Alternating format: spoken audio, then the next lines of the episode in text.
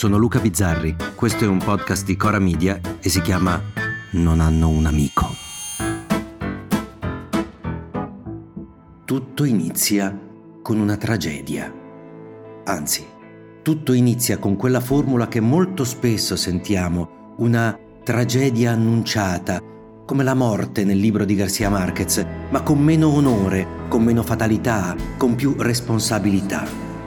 È successo è successo che a Ischia ha piovuto, che c'è stata una frana, che a Ischia, come in molte zone italiane, ognuno ha fatto un po' quello che ha voluto, ha costruito dove ha voluto, ha allargato dove ha voluto, perché tanto non sarà mica il mio lavoro a dare fastidio, sarà mica il mio dehor, non sarà mica la mia macchina in doppia fila a bloccare il traffico, non sarò mica io il problema, non sarà mica il mio piccolo peccatuccio veniale a far crollare tutto. Fino a che tutto crolla, sul serio, un fiume di fango e detriti ha colpito all'alba il comune di Casamicciola sull'isola di Ischia.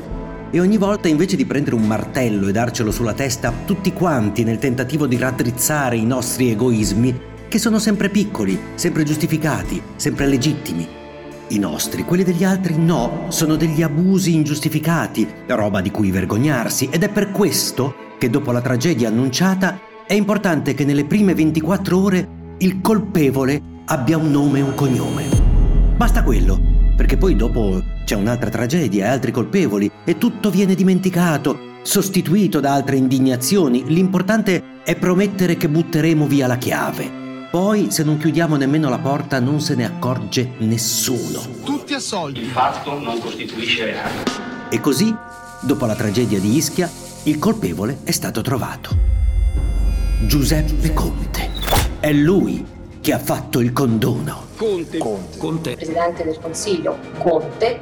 È lui il colpevole. Ora, quello che penso io di Conte non interessa a nessuno. Nemmeno a me interessa quello che penso di Conte.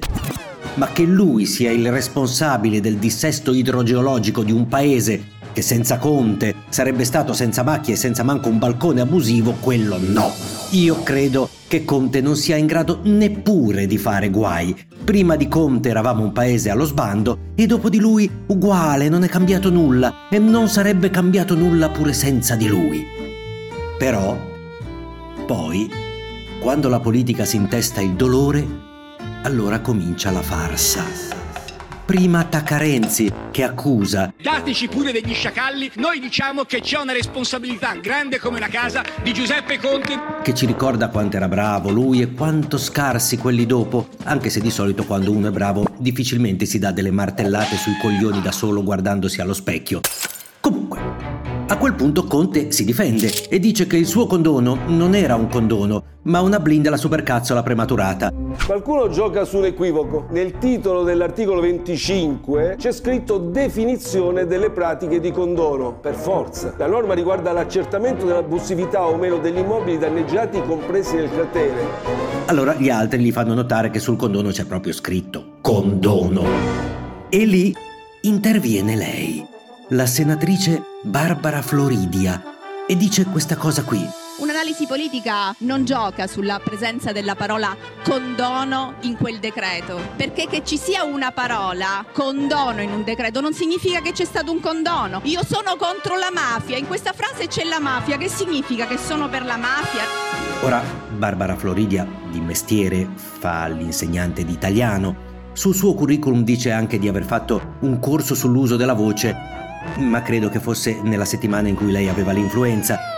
In Parlamento ci sono un po' di insegnanti e a me spesso mi viene da pensare fortuna che l'hanno eletta perché sicuramente in Parlamento fa meno danni che a scuola. Credo che Floridi abbia sostituito nel cuore dei grillini Bianca Laura Granato, un albero da brutte figure Novax pro Putin, pure lei responsabile della crescita dei vostri figli.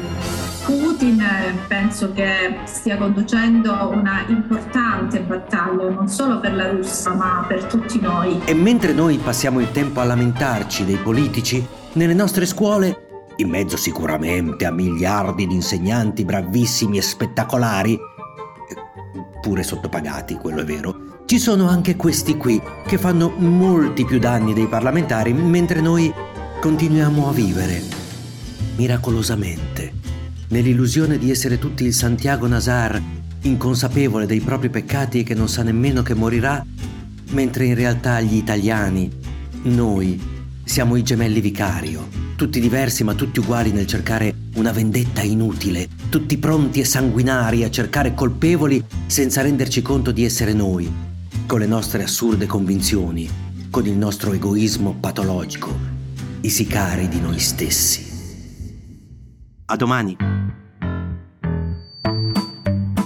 Se volete commentare, se avete idee o suggerimenti per nuove chat di WhatsApp o testimonianze di nuove chat di WhatsApp, potete scriverci a nonanunamico@gmail.com o nonanunamico@coramedia.com. Anche per gli insulti, prendiamo anche quelli.